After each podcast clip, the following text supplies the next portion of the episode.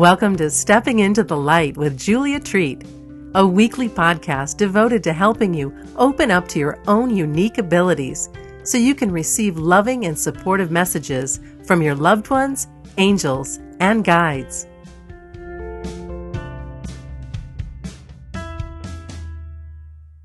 I saw a woman who had been struggling for so long. Donna came into my studio broken and beaten down, in search of anything that might help her find some new direction. It was apparent that she was hitting rock bottom, as her weathered face told the whole story. I summoned Donna's loved ones, angels and guides, and asked them to come through with divine guidance for her. "We are asking for miracles today," I said during the opening prayer. And with that, Donna's amazing reading began. It became clear from the get-go that Donna was stuck in victimhood. She had lived a life of powerlessness and had a pattern of picking partners that ensured that she stay in that role and never even dream of changing. I told Donna over and over that the angels were standing behind her, helping her find her strength and her voice. "You have so many," I told her. "They have always been there and promise you that they aren't going anywhere. Your guides say that it's time for you to be assertive. They know this might be difficult for you, but they want to assure you that they will help you." As I looked at my client, who was sitting directly across the little table from me, I saw Archangel Michael standing right behind her. "Archangel Michael is right behind you and is nudging you to take a stand," I said. "He's been trying to fill you up with strength and courage so that you can finally take a step toward happiness." As Donna's reading came to a close, her demeanor changed a bit. It wasn't as dramatic as I'd seen for others, but I could see a glimmer of hope in her eyes that wasn't there before. I closed with a prayer and asked the angels to surround Donna with love, strength, and courage. I hugged her and told her that there were amazing things waiting for her, and that all she needed to do was to take the first step. I'm not sure if Donna was ever able to take that first step, that step to freedom and happiness. But I did hear from one of her family members a few weeks later after her reading. When Donna went home and listened to her recording, she heard voices chanting in the background. She was shocked at what she was hearing and called some family members and asked them to come over and listen for themselves. They were stunned. During the reading, at the moment where I was telling Donna that it was time for her to be more assertive, they could hear what sounded like Native Americans chanting in the background. It sounded like there were several of them, and they were chanting, "Be assertive, be assertive, be assertive." I know it sounds crazy, but I can't help but think that it was Donna's tribe sending love and support, letting her know that she was not alone. Some cool things happened during one particular small group reading that I did. The group was held in a private home, and there were eight women from the same family who attended. As always, I suggested the family record the session in hopes that they might hear their loved ones and guides. The homeowner got up and placed a small recorder in the middle of the circle that we had made.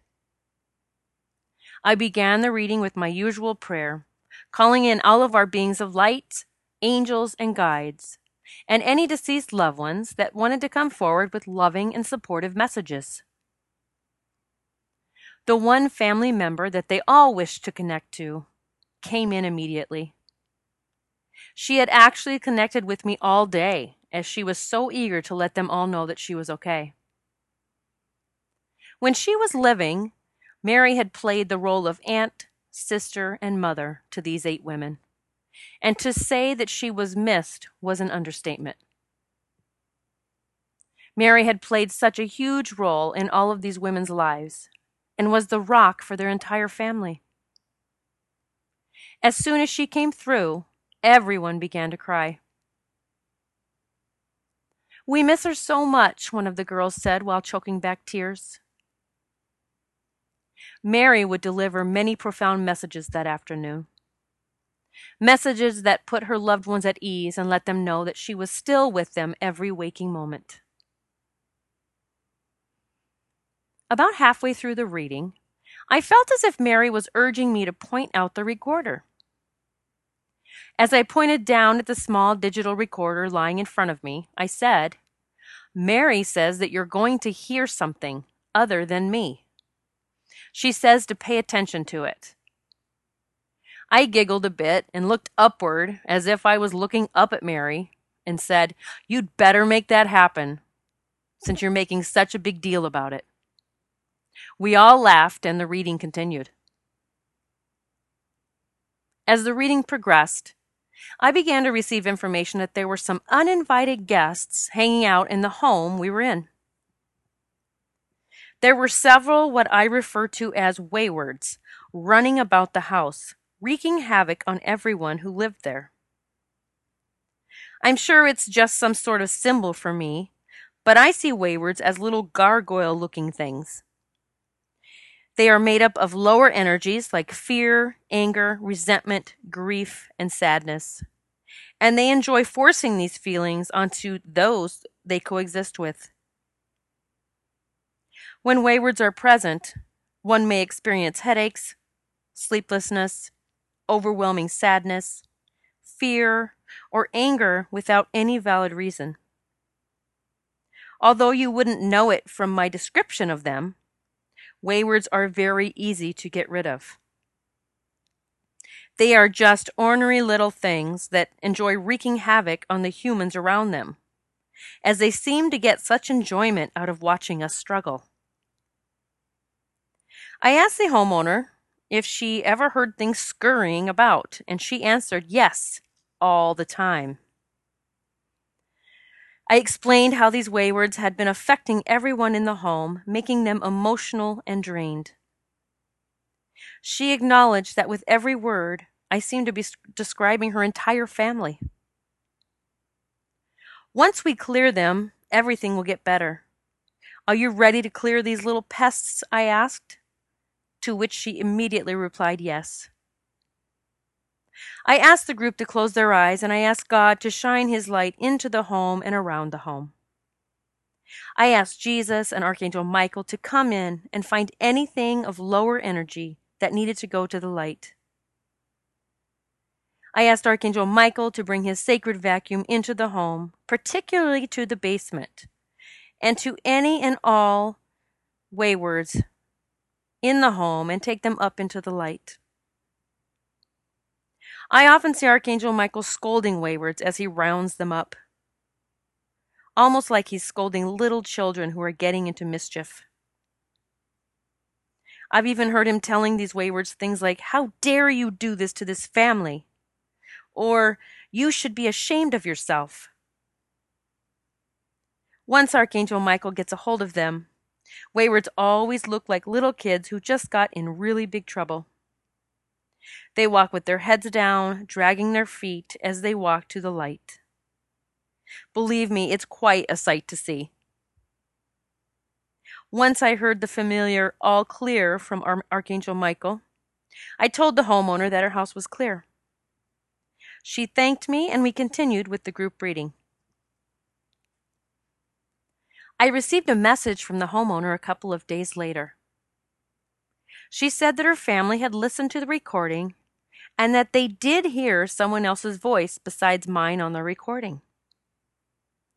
At the point where I begin to bring everyone's attention to the recording device, when Mary had me point at it, you can hear a soft voice in the background say, "It's real."